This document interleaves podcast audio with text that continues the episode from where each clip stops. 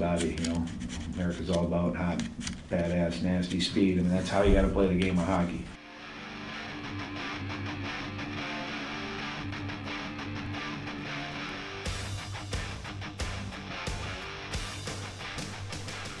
Ladies and gentlemen, welcome back to Behind the Mask. I'm Ryan Radosevich, joined alongside Jacob Stinson and a new face to the podcast, Joe Damiani. Joe, how you doing? Welcome to the podcast. What's going on, brother? I'm doing great. It's a great Thursday night, and uh, I'm just ready to get rolling with the new MSU hockey team. And then Jacob, obviously a returner, a veteran at this point. You know what you're doing. just uh, absolutely chilling right now. How you been, man? I'm doing all right. It's just been, been a busy, been a busy, little busy time, uh, getting ready for you know season to start and all that. So.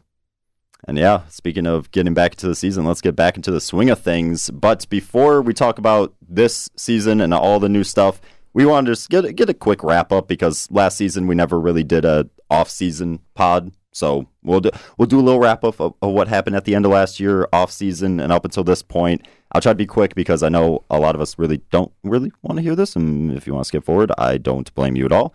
But uh, last season, we'll go through it quick. Uh, MSU finished 12, 23 and one, which was last in the big.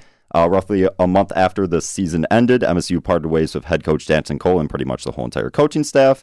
Uh, Cole went 58, 101, and 12 over five seasons. So obviously something had to change. And Alan Haller, the athletic or the uh, what is his actual position? Uh, Alan Haller is yeah. the uh, he's the athletic director. Athletic director. Okay, well I second guess myself, but Alan Haller said, you know what? Nah, we're going to go to another direction. So they do that, get rid of Danton Cole, and in early May, Adam Nightingale was announced as the new head coach, and he slowly hired his coaching staff in. And uh, just before everybody pretty much moved back onto campus, the finally the six-year-long, 2.5 million Munn renovations were finally finished. And if you guys haven't seen like any any videos or pictures, I'm gonna plug my Twitter right now because you guys you guys just gotta see this. Not just because I want some Twitter clout. No, you guys gotta see it. Go to at R Y A N R A D O S E V I C H and look at all of the pictures and stuff I posted. It is NHL caliber stuff. Like it is, it is wild. It beautiful, beautiful. Anyways, so Munn, got Munn got facelift, and rightfully so. That finally finished up, and then some uh, some celebratory news off of the MSU roster. Uh, David Gucciardi got selected in the seventh round, 213th overall by the Washington Capitals. So congratulations, Gucciardi. And um, speaking of players on the roster, we'll go over real quick the players who graduated slash transferred. Uh, there was one goalie, two defensemen, and seven forwards that moved on from the MSU roster. The first one, Dennis Cesana, the captain, uh, captain defenseman, the smooth skater. I'm I'm gonna miss announcing him, but uh, he's off to the Charlotte Checkers, which is the Florida Panthers affiliate. Mitchell Lewandowski, one of the alternate captains, he's on to the Tucson Roadrunners, which is the Coyotes AHL affiliate. Uh, Drew DeRidder transferred to North, North Dakota, so basically starting goalie at the helm in a lot of seasons, trading in and out of starting.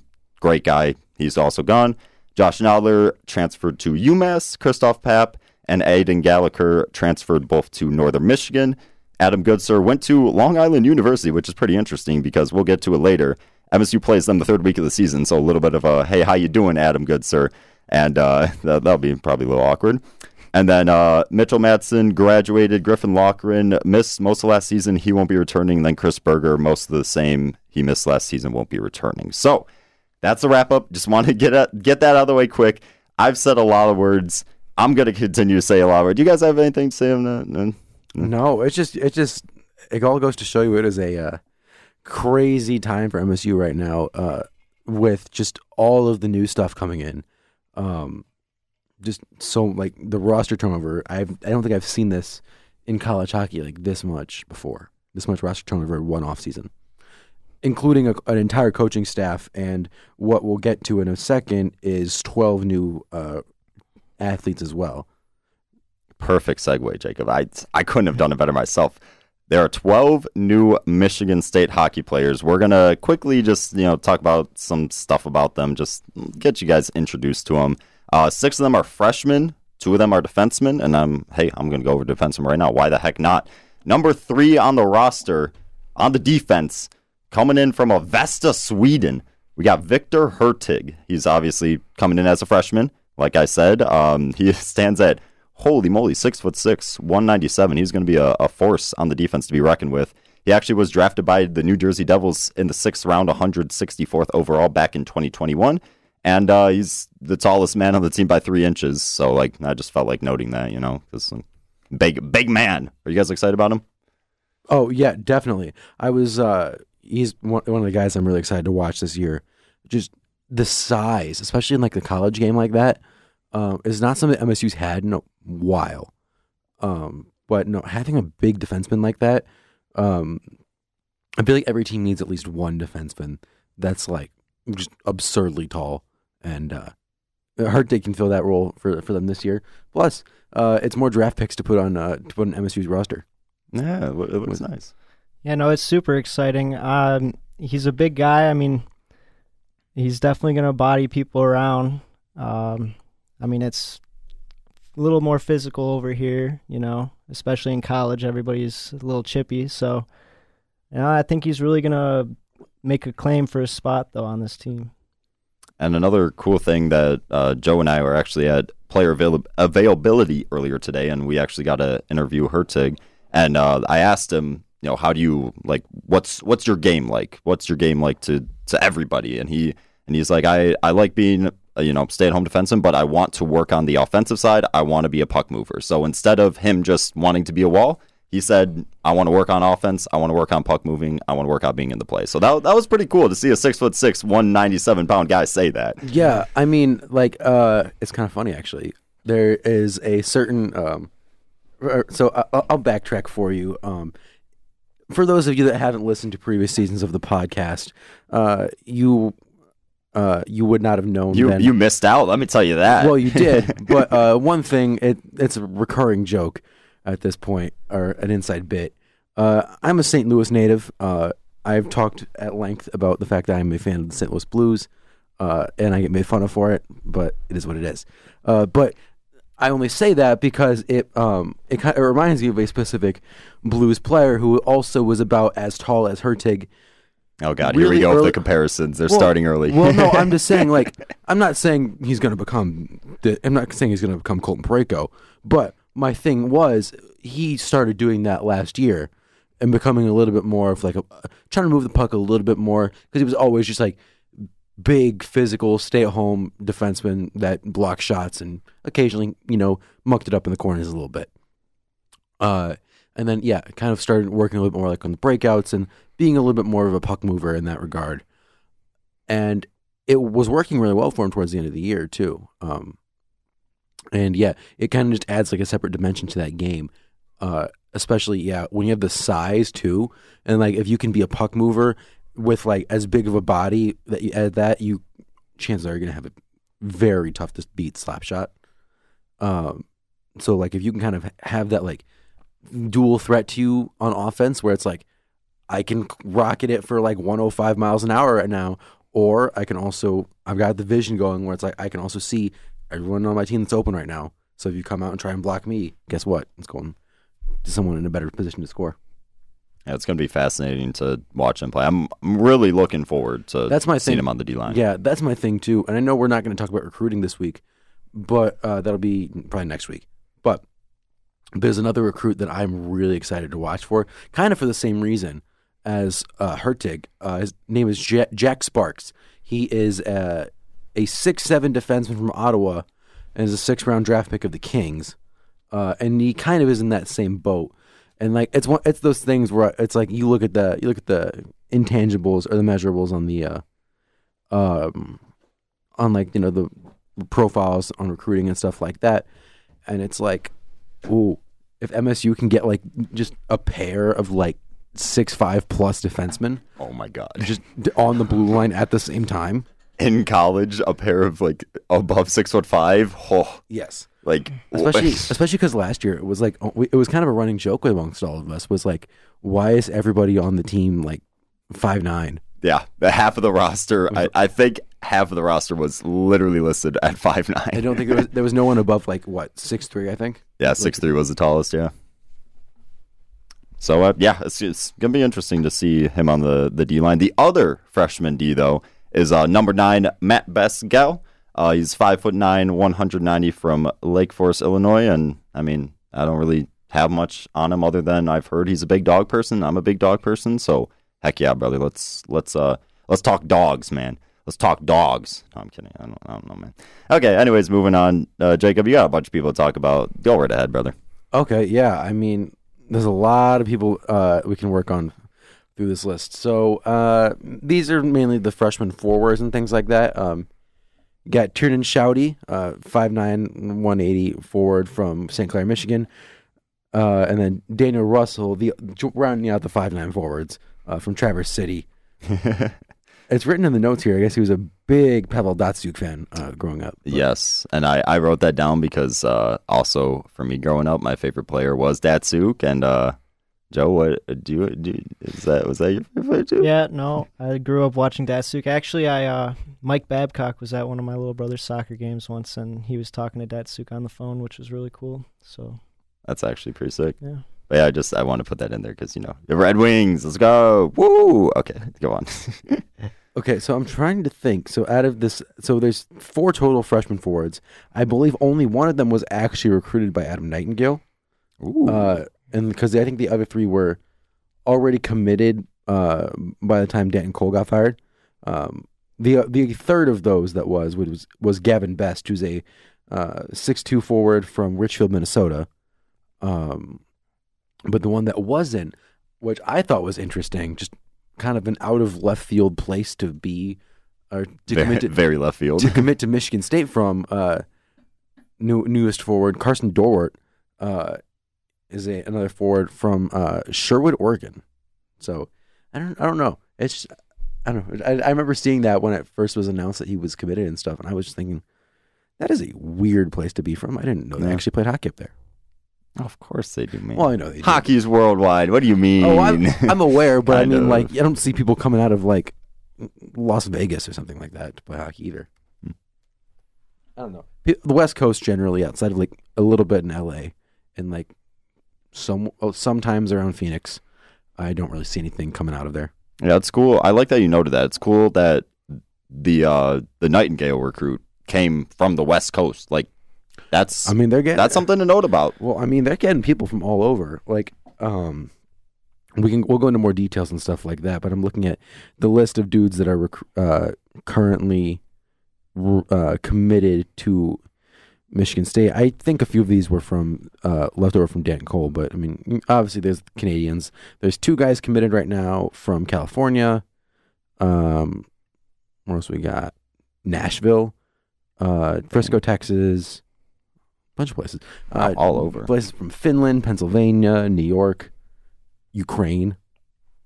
And we'll we'll talk we'll talk about all of that. All that action. But That- this, that's that's this your that's your preview for next week. Yeah, this podcast is going to be super, super long, so we, We- did not want we to got- throw that on we top got- of we got whatever too we much. got. We got enough to talk about for this episode. So And uh, speaking of talking about stuff, let's keep going down the list. Uh, we talked about all the six freshmen that are coming, but MSU's got six transfers that are coming. And Joe, Joe, tell us about tell us about those men.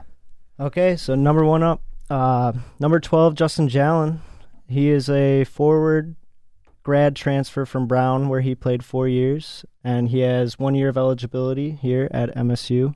And he is 5'9, 182 pounds from St. Paul, Minnesota. Minnesota. And he was an assistant captain last season with 10 goals, 7 assists. He actually led the uh, he led Brown with 17 points.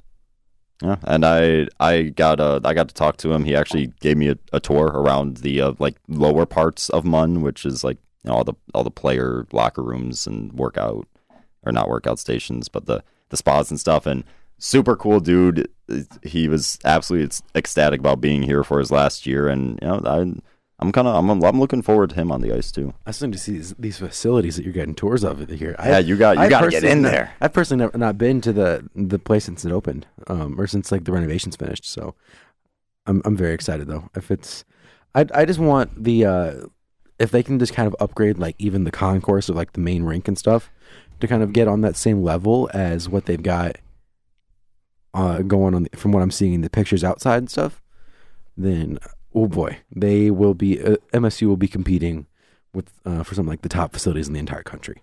Yeah, that that's probably next up for Munn. But hey, if if you guys are MSU MSU hockey fans and you haven't been to Munn lately, Go. yeah, go this season. Uh, the The South main entrance is crazy, absolutely crazy. I I absolutely love it. But uh, that's enough. That's enough arena talk. We'll probably talk more of that sooner or later. But keep on going, Joe.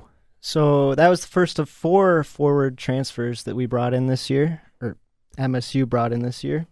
And um, the second one that we brought in, Zach Dubinsky, number 14 junior from um, transfer from Rensselaer Polytechnical Institute. It's Ren. I, I don't know how to pronounce Rensselaer. Rensselaer. Rensselaer. Rensselaer. Rensselaer, I, I always just call them R- RPI. No, no, no. I'm always referring them as Rensselaer? Rensselaer Polytechnical Institution. I, I think it's I think it's Institute.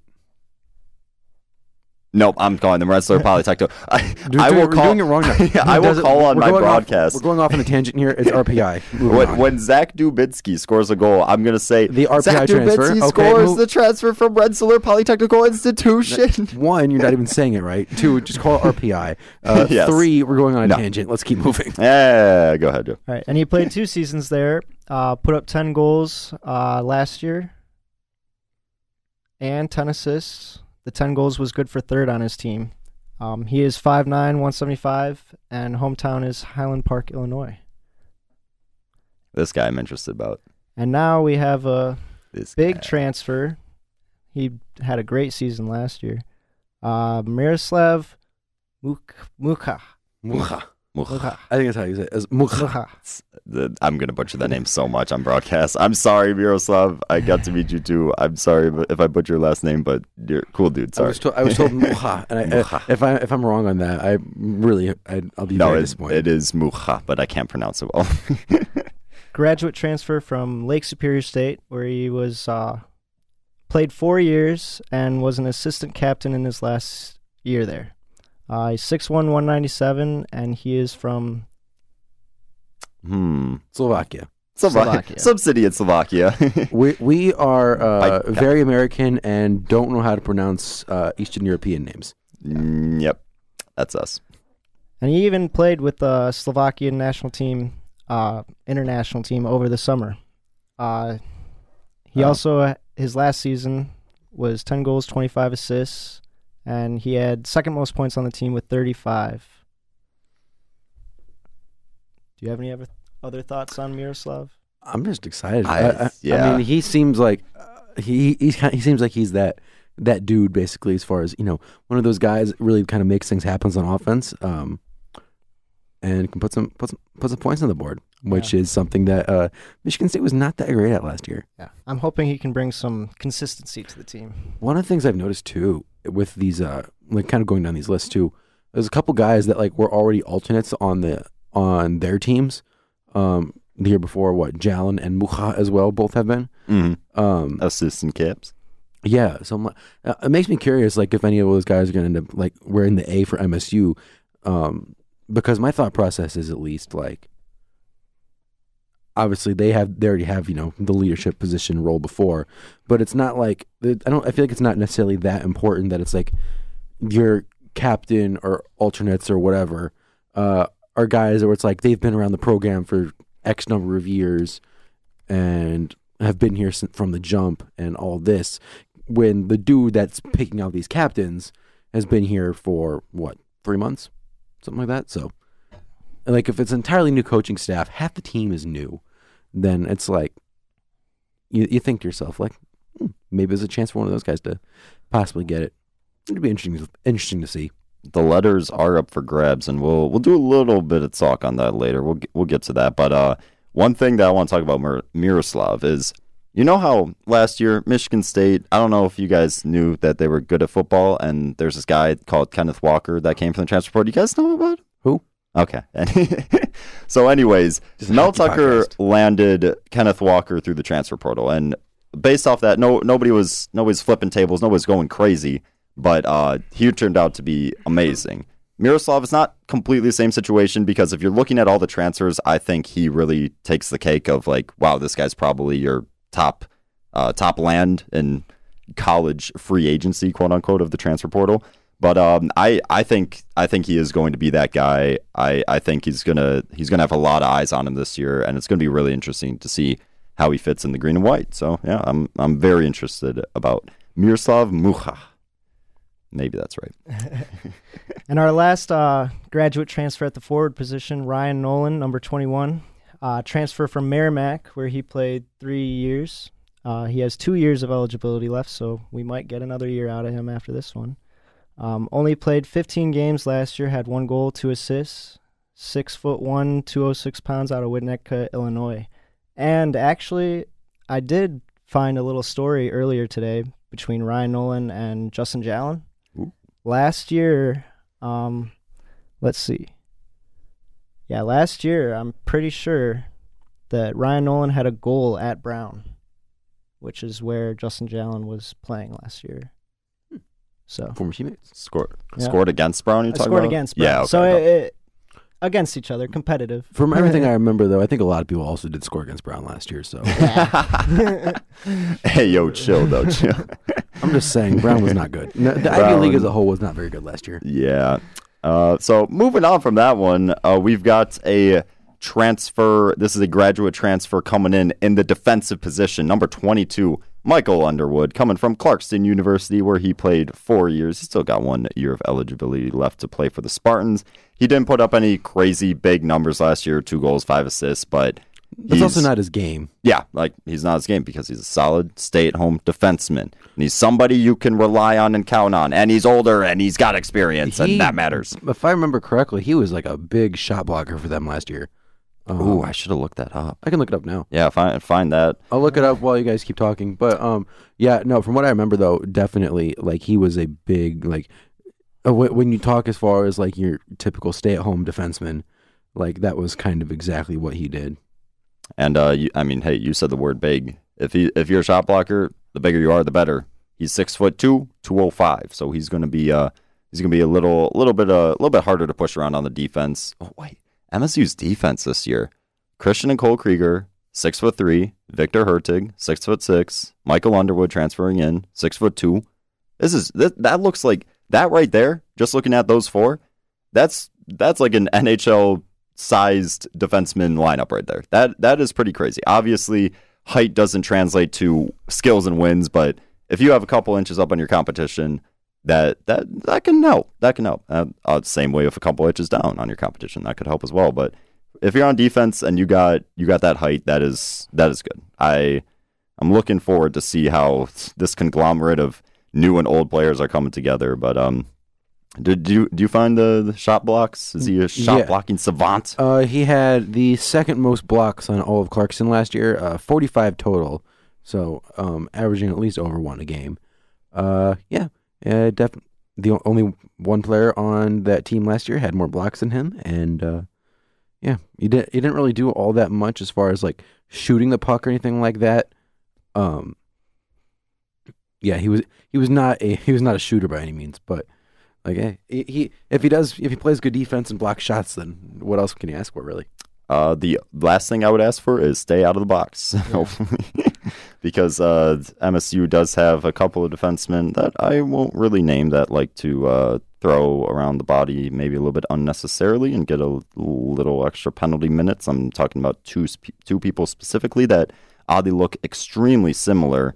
Uh, if you guys have figured it out now, congratulations. Um, I'm, I'm not gonna name them. We'll just move on from that anyway. we we do this bit too much of like doing the oh have you heard of this guy before? Like we'll talk about someone. It's very obvious who we're talking about, and it's like oh have you heard of this guy before? Uh, this one dude you brought in called Kenneth Walker or whatever, and or this bit of two twin defensemen that happened to take a lot of penalties. All this other we, we do this bit often. We do, we do this bit too much. Well, welcome back to be behind the mask, guys. What's it's what up? you come What's back. For. It's what you come back for. so, last but not least, out of the all the all the new players, this is the last transfer.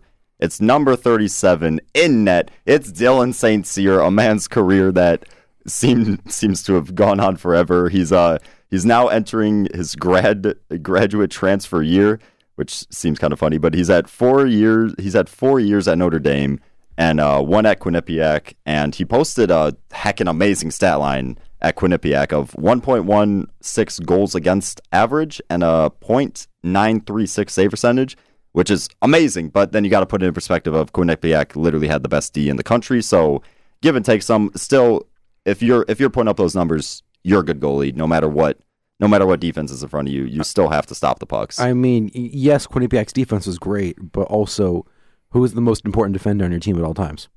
The goalie. The goalie. So, at that point, like you know, And that's coming from you as a goalie, and I backed you up because I was a goalie. well, I mean, yeah, you can play the best defense in the country, and you if your goalie is can't stop a beach ball, uh, no matter no matter if you are like the NHL All Star team, uh, and you have literally the best shutdown defenseman in the league.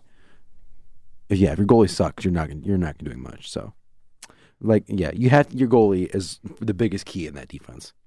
so yeah, that. Sorry for the long-winded list, but hey, we had to cover all our base and Gotta get you, bases. gotta get y'all introduced to the new people. Yeah, we gotta do a little do a little bio. So after all those new people, and you know some of the people are still on the roster, who are you guys most excited to watch this year? We'll do we'll do one pick one transfer, pick one freshman, and then pick a guy that's been on the roster and returning for this year. Jacob, who who you got? we going are we gonna go like we each give our transfer freshmen and returning or it's like we all give our transfers and we all Well- give our freshmen Well, I'll do transfers and then we'll Okay. Yeah, yeah. So so yeah. out of all the transfers right i feel like you know the uh, the most obvious answer is Muhan, but I I'm, I don't know. I feel like one of you guys is gonna say that at some point, so I'm gonna skip him. Uh, how'd you know? and I I legitimately think though Dylan Saint Cyr. Uh, dude, dude's been around the block uh, as far as for college hockey. My whole thing with him is I don't know how he makes it work, but dude is five eight, uh, and is a very good goalie still in college hockey.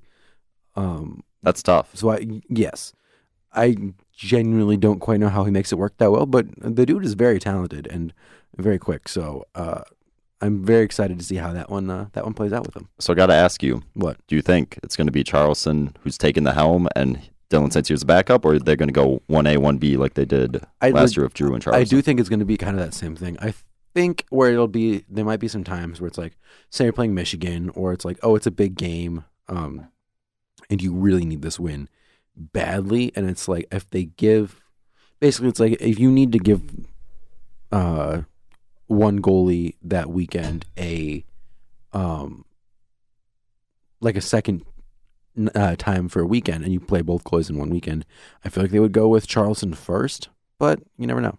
Yeah, and, and with I- a new I- coaching staff, we Yeah. that's, It- we don't even know if they're going to do one A, one B. They might just roll Charleson for all Most- thirty, whatever the heck. Most coaches tend to roll with a uh, with the whole one A one B at least until one goalie kind of cements themselves as like the top guy, and is, if one goalie is like clearing away better, then they'll make him the the number one guy. But I, a lot of this too, this is a long season here, right? Like this goes on through into February, so I'm like, you know, you don't want to run whichever goalie that is like your uh, your workhorse basically. You don't want to run him into the ground uh, by because he's been playing every single game since the beginning of October, um, come playoff time. So I, I they'll be definitely.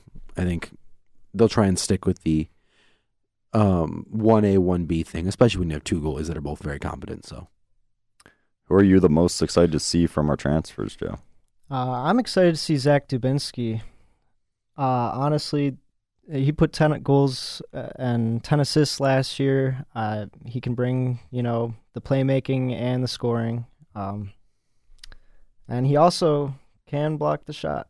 He's got 43 block shots last year in 44 games. I mean, one block a game isn't terribly crazy, but when you're playing up, you know, getting back there and doing that is a necessity, and he's not shying away from it.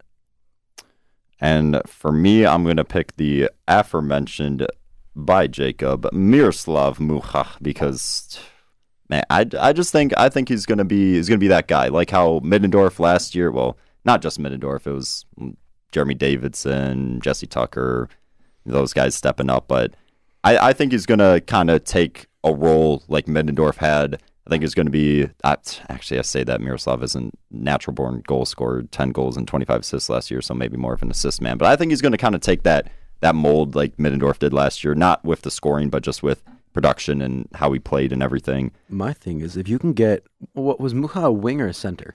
I don't actually know. I wish I wish I found that out. I'm sure like most forwards can play either position. So, um, my thing is though, if you can get like, because guys like Davidson and Middendorf, they're scorers, right? Like that's kind of their that's their thing more than anything. Mhm.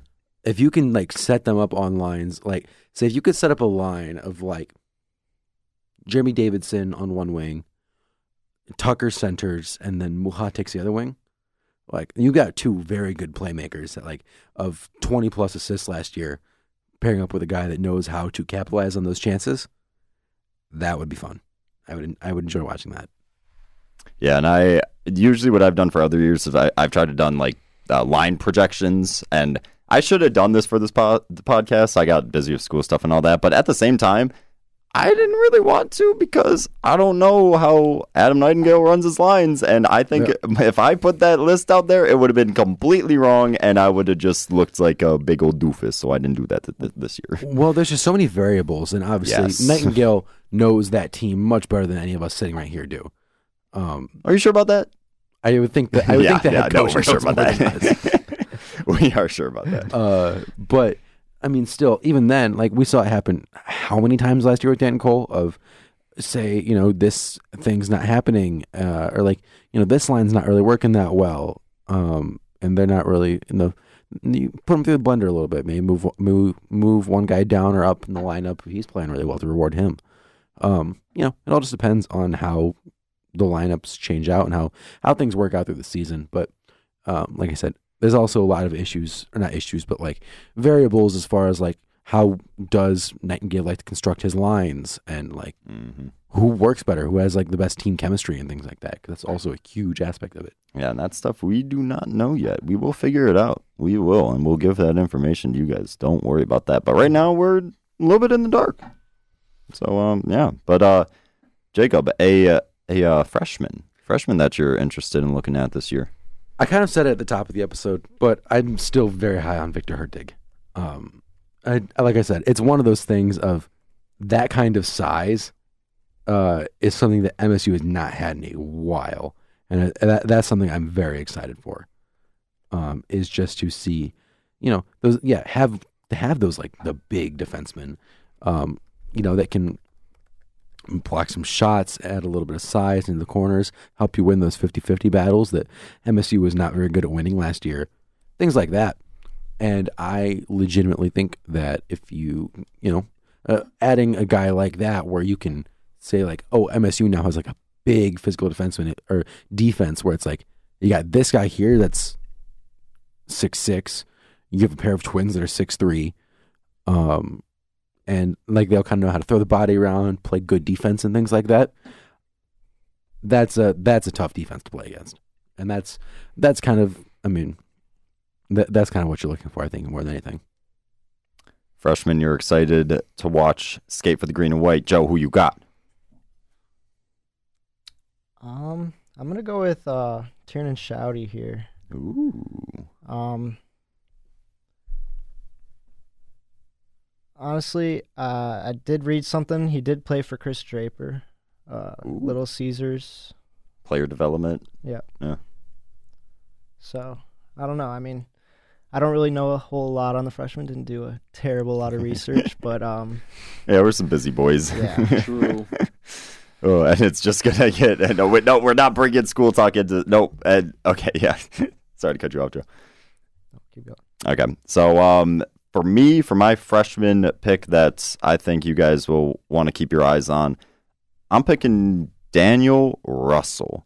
He's uh he's a center. He played for the uh, Sioux Falls Stampede in the USHL before this season. He actually led his team. If I could, if I could find it here, Jesus Christ, where did where did it go? Oh no, choking on the podcast. Look at me go, guys. Oh Jesus, McBeezus. Okay, there we go. He led the team, led uh, the the Sioux, Sioux Falls Stampede to uh well, it led the team in points with 21 goals and 23 assists. So he definitely was a workhorse production wise. But I I have heard some things coming out from uh some some inside sources. This man is fast. He is flashy, and he's got some hands. I think if you pair all those things together, even though he's a he's even though he's a freshman, even though he's still got a lot of a lot of body to build and all that stuff, I think that uh, but he's a he's five foot nine, one sixty. Just to put that into retrospect, but I think if you put all those things together, s- speed, flashy, quick stick handling as a freshman, I think I think that's a player that you could bump up on a on a on a really good line. Pair him.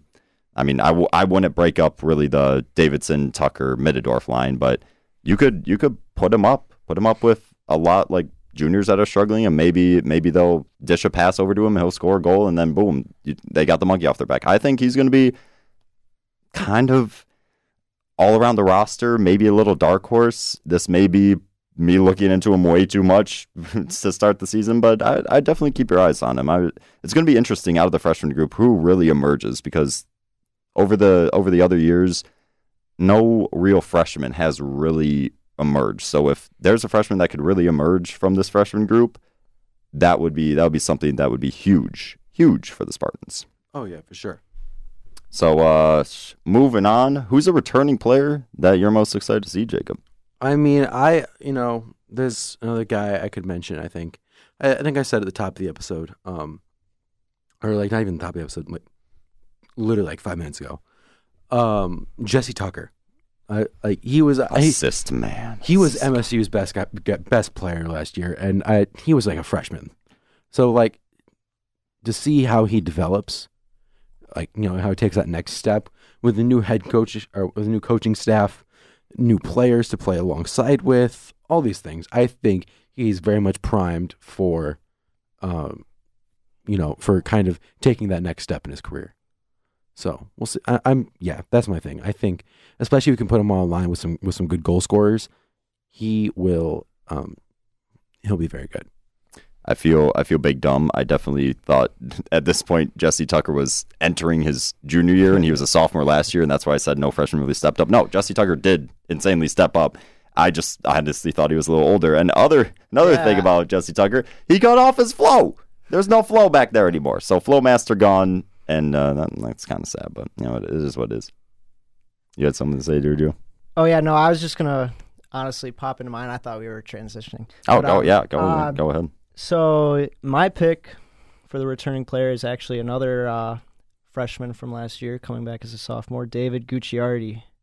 Um, I mean, he appeared in every game last season, posted five goals, six assists, led freshman with goals. So I mean, as a defenseman, I mean, being able to do that just is means a lot when you can get stuff from the back. Um, he's a block, good at blocking shots. I mean, honestly, I just really liked watching him play last year. No, he's He's quick He's gonna be for having a decent body too. yeah, he's going to be a very like watching watching Gucciardi this year is going to be very very fun because in my opinion, you got right now the the two offensive defensemen that have proved that they can do it in Nash Nienhaus and uh, Gucciardi, and Gucciardi was really really good as freshman, showed a lot of promise, scored I mean five goals, six assists. That's the best a freshman defenseman has done at MSU in I don't know how long, but I think he could take a huge step this year. I, like maybe maybe Dennis Cesana esque, even though I mean no Dennis Cesana did did produce a lot even even in his uh, uh later years in his career. But I think yeah, Gucciardi, I think he's going to take a big step and just absolutely cement his role into an offensive defenseman on this team, even though he already has. So uh, Yeah. I like that. For me, my returning player, I've been banging down the door, ringing the bells on this guy the whole podcast. But Eric Middendorf, I, I loved watching him play last year. He uh, finished last year with 12 goals, eight assists, but he was just the guy that he wasn't he wasn't right place, right time because sometimes he wasn't, but he would put himself in the right place, right time from that. But that doesn't really make sense, but he would he would figure out the situation and capitalize it really well. And him on the line with Jesse Tucker and Jeremy Davidson was really the only shining point of MSU last year. And to watch, I I basically watched that line, you know, under a microscope because it was one of the, you know the best line MSU had compared to some other lines MSU had. But uh, I just, I absolutely, I absolutely love what that line did. And I think Middendorf was a great driving force. Obviously, Tucker was the assist man, but Middendorf was a great finisher, and he just made things work. He made plays out of nothing, and that's why I'm going to be really excited to see what he does this year. I think he, he uh, gets stronger, more goals, more assists. I, I'm picturing at least 25 points from him, and last year he had 20, so that's that's probably that's not a hot take at all, but yeah, that's that's who we're excited to see. So hopefully you guys got a little excitement off of that too. You know, maybe maybe keep your eyes open for some people, but that's uh that's that's basically our full roster kind of breakdown. We didn't we didn't talk about the returners. If you guys want, you know, check out the roster and get filled in, but we didn't want this podcast to run for three hours, so uh, we decided not to, you know, bore you guys with that. But uh, yeah, moving on from the roster, we do have the coaches to talk about, and all completely wiped, brand new coaching staff. Obviously, we talked about Adam Nightingale taking over as head coach. He previously head coached for the U.S. National Team Development Program, which MSU will be facing off in an exhibition match this Saturday at Munn Ice Arena. If you guys are interested, puck drop at 7 p.m. Uh, first 500 people get a free jersey, by the way. So yeah, I would I would uh, head over to that, but I'm, I already am. I'm going to be covering the game. But it's enough enough about me and that random stuff. Nightingale joins as head coach. He brings in Jared DeMichiel as an assistant head coach. He was a associate head coach at UMass between 2016 and 22. So if you guys have paid attention to UMass over the last four years or so, they've been very, very good. So that's a that's a big, big guy to bring over. Mike Towns, guy referred to as Townsy, he's the assistant coach. I've heard so many great things from him, and we'll we'll talk about that in a second with recruiting stuff. But he he was uh last three years he was the assistant coach at Clarkson University, so familiar with Michael Underwood. And then under him we got Brad Fast, who is the director of player development. He actually is coming back. He was the director of hockey operations at MSU between 2015 and 2019. So welcome back, Brad Fast. And then to run or to go down the line and finish it up here, we got Will Morlock, who's coming in as the director of athletic performance. So basically, strength and conditioning coach. He was the director of performance for GVN Performance in Plymouth, Michigan. So local guy, they bring him in, and hopefully he can make all these players insanely strong, like like big strong guy John Cena. I don't know, big str- insert big strong guy. I was gonna say Arnold, but I really don't want to say his last name just in case. Uh, but but yeah, so that's that's the new that's the new coaching staff. There's a lot of interesting people. I haven't been able to take the time and deep dive into them. I've only heard words from other people, but a big thing that I've heard about this coaching staff is with recruiting, it's it's obviously not just Nightingale. Every most people may think it's just the head coach doing all the recruiting. No, it's it's everybody putting in a lot of effort. I I would say all even effort, but I know the head coach does a little bit more. But what I've heard from recruits and from the buzz around the program is people love this coaching staff. They love where they were picked from. They love that they're all coming together. And if you guys are following MSU recruiting at all, you have seen that it is on basically on fire. It's been on fire all summer. They got the fourth greatest recruiting class in uh thanks to Puck Preps. I'm pretty sure I saw that on Twitter. So that the fourth fourth best in the country. If you showed me that showed me that image of MSU having the fourth ranked recruiting class after what happened last year with MSU, I would think you're uh, I would use some explicit words here, but I would think you're crazy. And here we are sitting down uh, today, and MSU has the fourth ranked recruiting class. Obviously, it's not done yet. It may go up, may go down. You know, that's recruiting, but it's just it goes to show you that it's not just the head coach people are excited for, it's all these coaches, and all these coaches are putting in work, and it's showing through recruiting. People like them, people like the staff, and I mean, I, I'm I'm drinking the juice. I am very interested to see how this team does this year. Uh, we'll talk about it later, but they're picked in the preseason to finish last. I I don't I want to count on that. I don't know. I like I said, I'm drinking the juice, so you know I I I'm a little angsty. I think MSU could do better than what people think, but you know, it's it, we'll we'll see. I think they could they could surprise some people. Maybe maybe not really this year, but moving on. But you know, we'll see. We'll see. Yeah, I mean, I'm generally like very yeah. I don't know. It's kind of hard to not drink the Kool Aid, I guess, with that. With you know, be, being in East Lansing and us all being MSU students and whatnot. but like, yeah, there's so many like things that are like changing around the program, and it feels like the first time in however many years, there's like legitimate reason for optimism, and like you can see what the tangible changes that the program is making, um, and just all these things. Where it, it's like one of those things, like just things you wouldn't necessarily have expected from last year. I'm not expecting that to be great by any means. Um, like I, my hot take basically is I in my pre in my uh, season predictions, I think that Michigan State's going to finish. I I can think they can finish take. five. Hot take alert. MSU finishing five.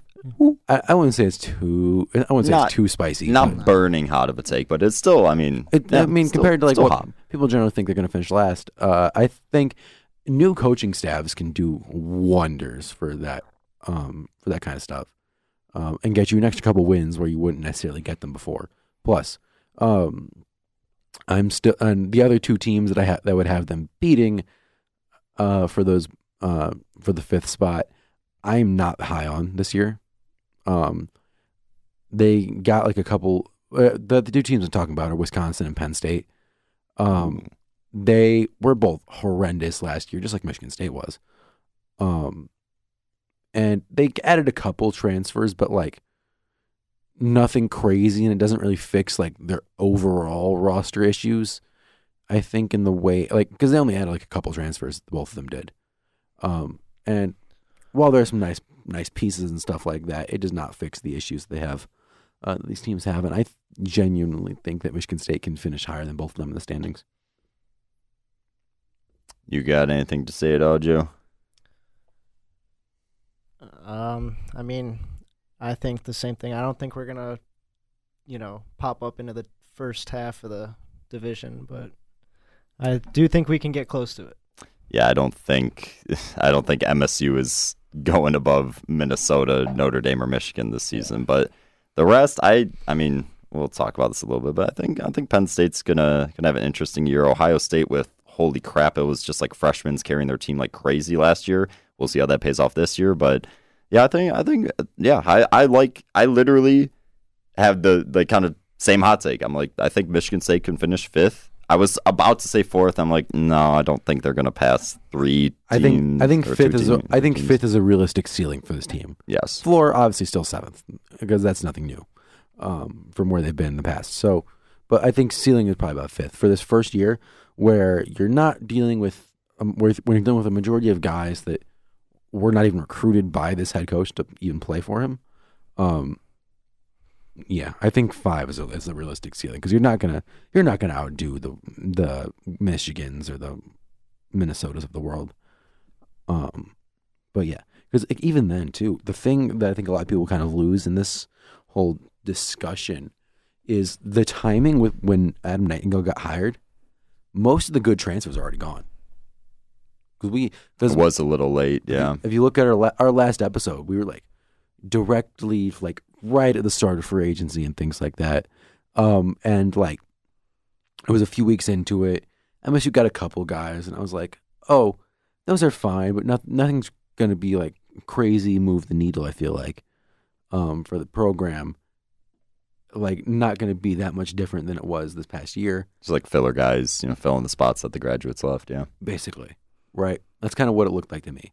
Um, and then yeah, that, then they fired Dan Cole, and then Night- Nightingale's here, and yeah, by the time Nightingale's there, like it just they were uh like yeah, most of those like top guys that I was because we did a little segment on there. It was like, oh, what are some guys in the transfer portal that like would be a dream if you can get to MSU? Um, and like most of those guys were gone before Nightingale was even hired. hmm Um, but yeah, and then the funniest thing I found, I thought about that the whole thing was when Nightingale was hired.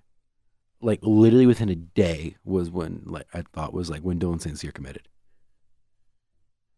It was like with it was like within like a within the day or at least the week. I thought it was the day that Nightingale was hired. They also announced that oh, uh, they also landed a commitment from Dylan St. Cyr because like the other goalie they had, uh, Nate McDonald, had um, decommitted. Yeah, that was that was a little weird of a situation. Nate McDonald transferred to Michigan State like five, seven days before Cole got fired, and then like right after he reopened his commitment or uh, recruitment, and um, yeah, and then they announced, oh, uh, they got Dylan St. Cyr. So Yeah, that was that was a little bit awkward for uh for McDonald, who thought he was a Spartan for a week and then wasn't. So yeah, it's a little bit awkward for that guy probably. But uh moving on, we uh we were gonna do a full like real segment on this, but um uh thanks to uh somebody accidentally spoiling who the captain was at uh at player uh player conferences player conferences what I parent teacher conferences what am I saying player availability um so we uh we unfortunately can't reveal who the captain is. That's going to be revealed tomorrow. By the time this podcast is up, we actually could, but I'm I'm not going to get in trouble in any way. So you guys will find out who the captain is. Actually, pretty surprising. But um, we'll try to guess some assistant captains. It's we, we were talking about this before we hit record, and like, this, who knows? Who who the frick knows? So, uh, Jacob, who do you think is gonna gonna put the A on there, the corner of their jersey there? See, so my thing, like I mentioned this earlier, right, was when you think about like, oh, what's gonna like when you're thinking of Michigan State and like who are gonna your alternates, gonna be a lot of the stereotypes and things like, oh, it's gonna be this senior that or a junior that's just been around for a while and like you know shown to be a good leader and like has kind of paid his dues to the program, so to speak, right? There aren't really many guys like that. There's like there's on that on this roster this year. There's one senior that has been at Michigan State for his entire career, or his, his entire college career, and that's Nico Mueller. Um, Then you got the the graduates of you know Colin Christian Krygier. yeah, but they're all they kind of have the other other side going. I feel like you might give it to one of them, but like they have the other thing going where they're almost like too old. I feel like you're, you're be a- too you're too old. You can't be an assistant captain. I don't know. I feel like it's just kind of a thing. Like you want, uh, I mean, like I don't know. I could. I'm kind of also just kind of making things up, I guess, at this point. But um, I don't know. Like if I'm picking most likely to be an alternate this year, I'm kind of leaning towards uh as an out of as an out of left field pick a little bit, Justin Jallen, because he was an alternate already at Brown uh, a year before. I feel like I feel like Nightingale could want to u- utilize a little bit of that uh that Ivy League leadership of some kind. So that's gonna be my that's my, that'd be my pick. Um, there's there's obviously other candidates. We, we mentioned the Krygiers. You mentioned um a bunch of guys. I I could see I could honestly see him giving one of the A's to Jesse Tucker, honestly, or like Middendorf or Davidson, one of them. yeah, there's a lot of people up on the board. There are. Um, I I'll go with um.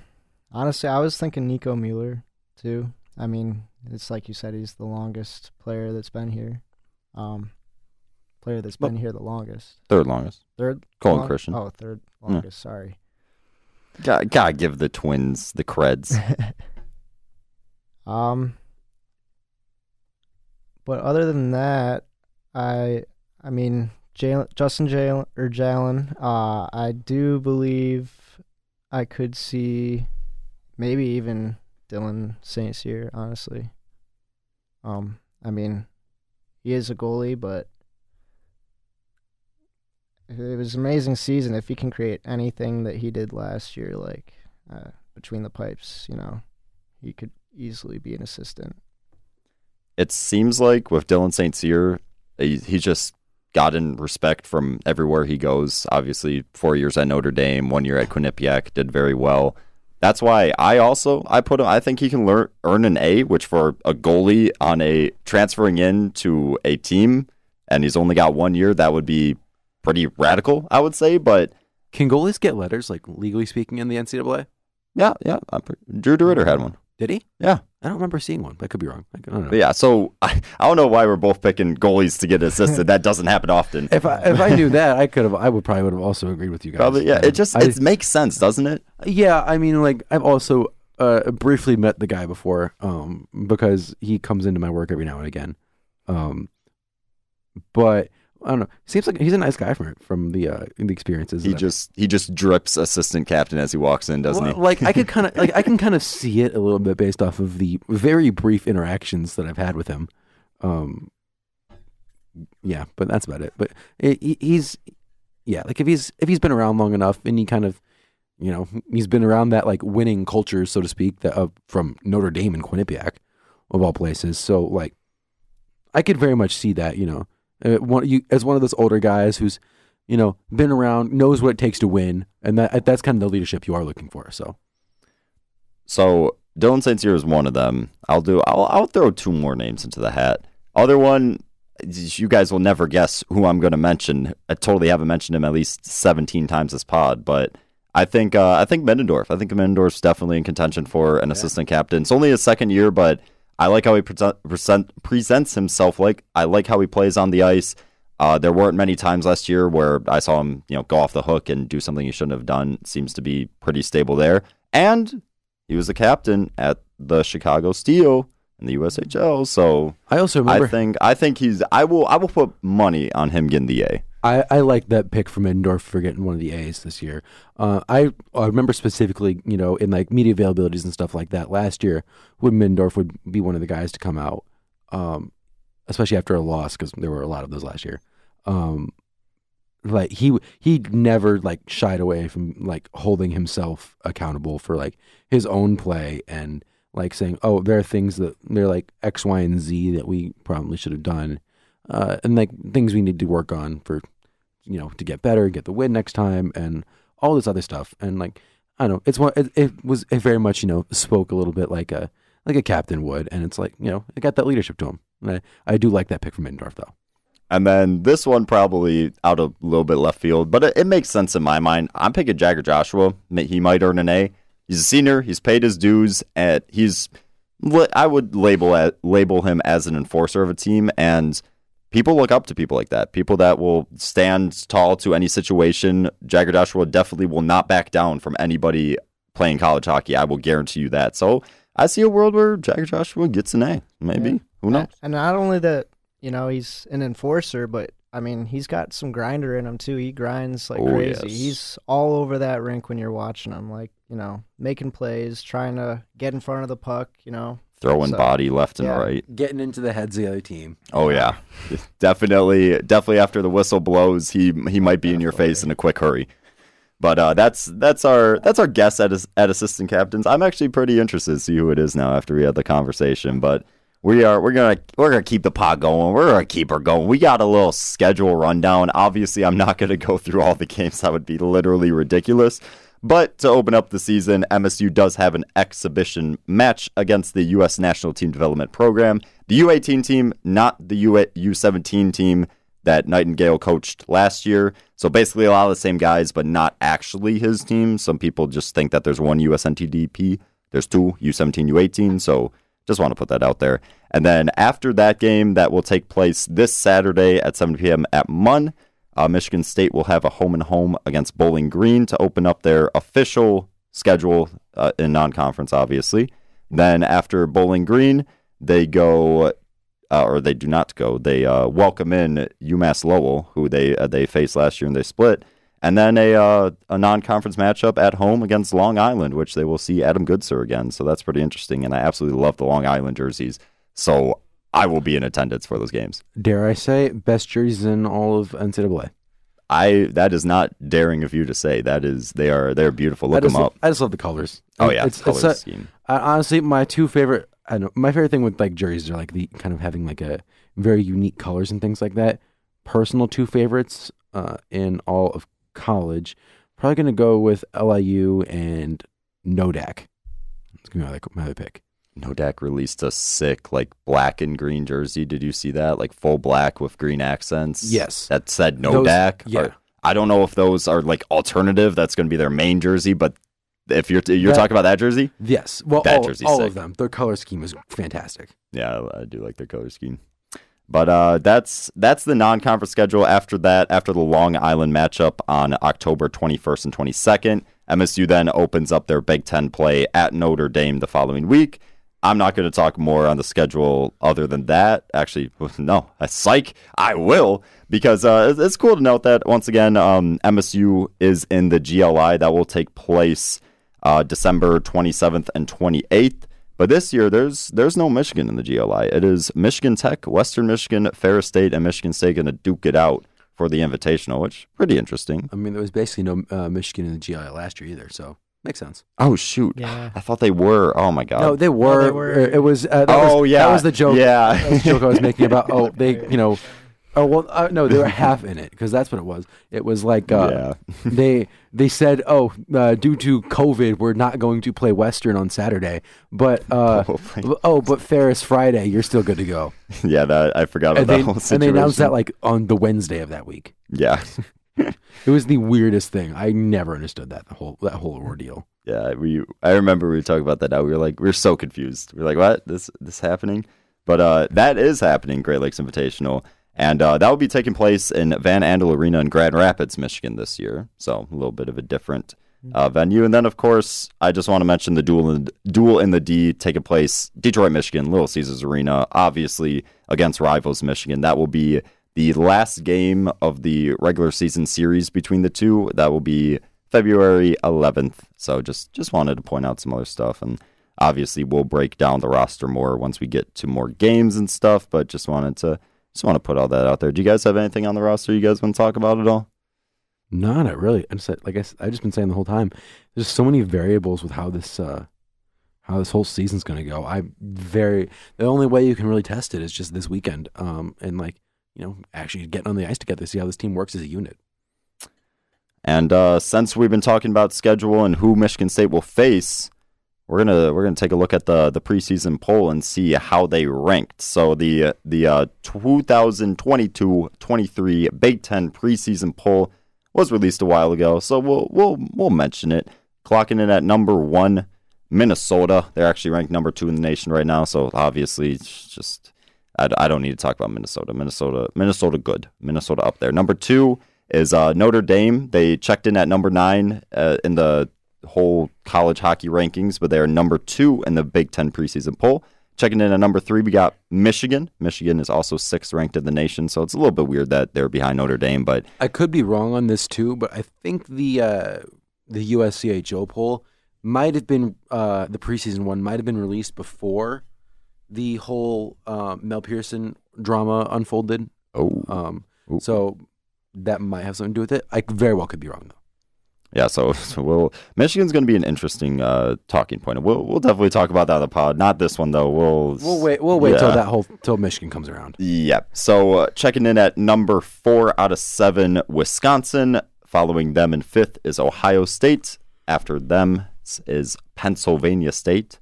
Yes, I said Pennsylvania State. I don't That's know weird. Yeah, I know it is weird. I felt like saying it. The uh, the Nittany, Nittany Lions clock in at six, and then last in the Big Ten, number seven, projected preseason poll obviously is Michigan State. These are I don't think these have ever been right ever. So take that with a grain of salt. I mean, to be fair, last year I'm pretty sure they did predict Michigan State to finish. No, they finished last. No, Yeah, have th- no, they predicted them to No, they finish sixth. sixth, and been- then they Wisconsin finished last. was last, wasn't they? Wisconsin was last, I think. Uh, unless you, uh, I don't remember. Yeah, it was, no, Wisconsin was last. Yeah. Which that that was close. So uh, yeah, that's the that's a Big Ten preseason poll. We won't jump into pickums this week. Like we said, we wanted to keep this episode not uh, super long, so we'll wait till the the actual official season will start after the uh, U.S. NTDP comes to town for the exhibition game. So no pickums this week. I know you guys' favorite part. You guys are crying on the ground right now. No, no, no. We'll get to it next week, guys. We'll get to it. I know it's okay. It's okay. Go go grab some some comfort food or something. Don't worry about it. But that's that's really going to be it for us this week. Well, hopefully this episode isn't too long, but um, yeah, we're gonna we're gonna we'll see you guys next week. We got uh we got a lot of coverage though on this season. We are going to be covering this team up, down, left, right, north, center, and out. We we will give you guys the coverage, and uh, so why not you know give us a little, give us a little follow on Twitter. I'm gonna I'm gonna do the whole plug the Twitter, make you guys plug your Twitter. So uh, Jacob, I mean, we're gonna be Jacob and I are gonna be calling a lot of games, writing a lot of stuff, previews, post game recap, everything. So Jacob, uh, what's your Twitter handle? And then anything anything else you want, tell them, man. There isn't much else that I have to say that I haven't already uh, spoken at length about. But uh, follow me on Twitter for um, I'll, I will I'll give some more um, interesting takes as uh, the season goes on. You know, more hot takes, the usual, um, more links to articles I write. Uh, Twitter is Jacob F Stinson, so J A C O B F S T I N S O N. Yep. And then um, I am just very excited for this all to get started. Mhm. And um, I will actually sorry, I will actually be writing, um, hopefully, with you guys. You're gonna be writing a lot, but we're getting you on some calls too, Oh, if yeah. you like it or not. maybe some calls. We'll see about that. I should and I will probably love it. Um, I do have to say my Twitter is at Joseph J Damiani. Uh, think you guys know how to spell Joseph, but Damiani is D A M I A N I. And yeah, I will be posting stuff on there. I just made a new account, and yeah, got the fresh account. oh yeah, I'm ready to fill it up. Oh yeah. And then for me, I mean, like I said with Jacob, we'll be we'll be calling a lot of the games, and you guys will be able to watch or listen to that rather, because we'll be on radio at any point on the Impact Radio station. Obviously, check out Twitter to see if we're casting the game or not, because uh, unfortunately, you know, Michigan State hockey isn't the the uh, most popular sport. There's uh, something called football and basketball that primarily take uh, take the broadcast from us, which rightfully so, they deserve it. So we we will get every week. So keep a keep an eye on Twitter, socials, Impact's website, all this and that. But if you guys want to follow me, I'll be pumping out Michigan State stuff constantly on my Twitter. I'm a freaking Twitter maniac. I need to stop using it really. But uh, once again, follow me at Ryan Radosevich at R Y A N R A D O S E V I C H. Like I said, I'll be I'll be posting a lot of MSU stuff this year. I'm really excited about coverage. I'm I'm pumped. I over the last two seasons with uh with what's gone on in Michigan State hockey, it can be a little bit demoralizing. But this year, it's it's a new year, new coaching staff, half new roster. It's it's it's an exciting time to be a Michigan State hockey fan. Even if the team does good or not, there's going to be a lot of interesting things that happen this year. And I, yeah, I think MSU can turn some heads and surprise some people. Uh, do you guys got anything else at all? Uh, no, I'm I got nothing else. Sweet. We're gonna we're gonna go and wrap it up. Thank you guys so much for listening to episode one of this season of Behind the Mask.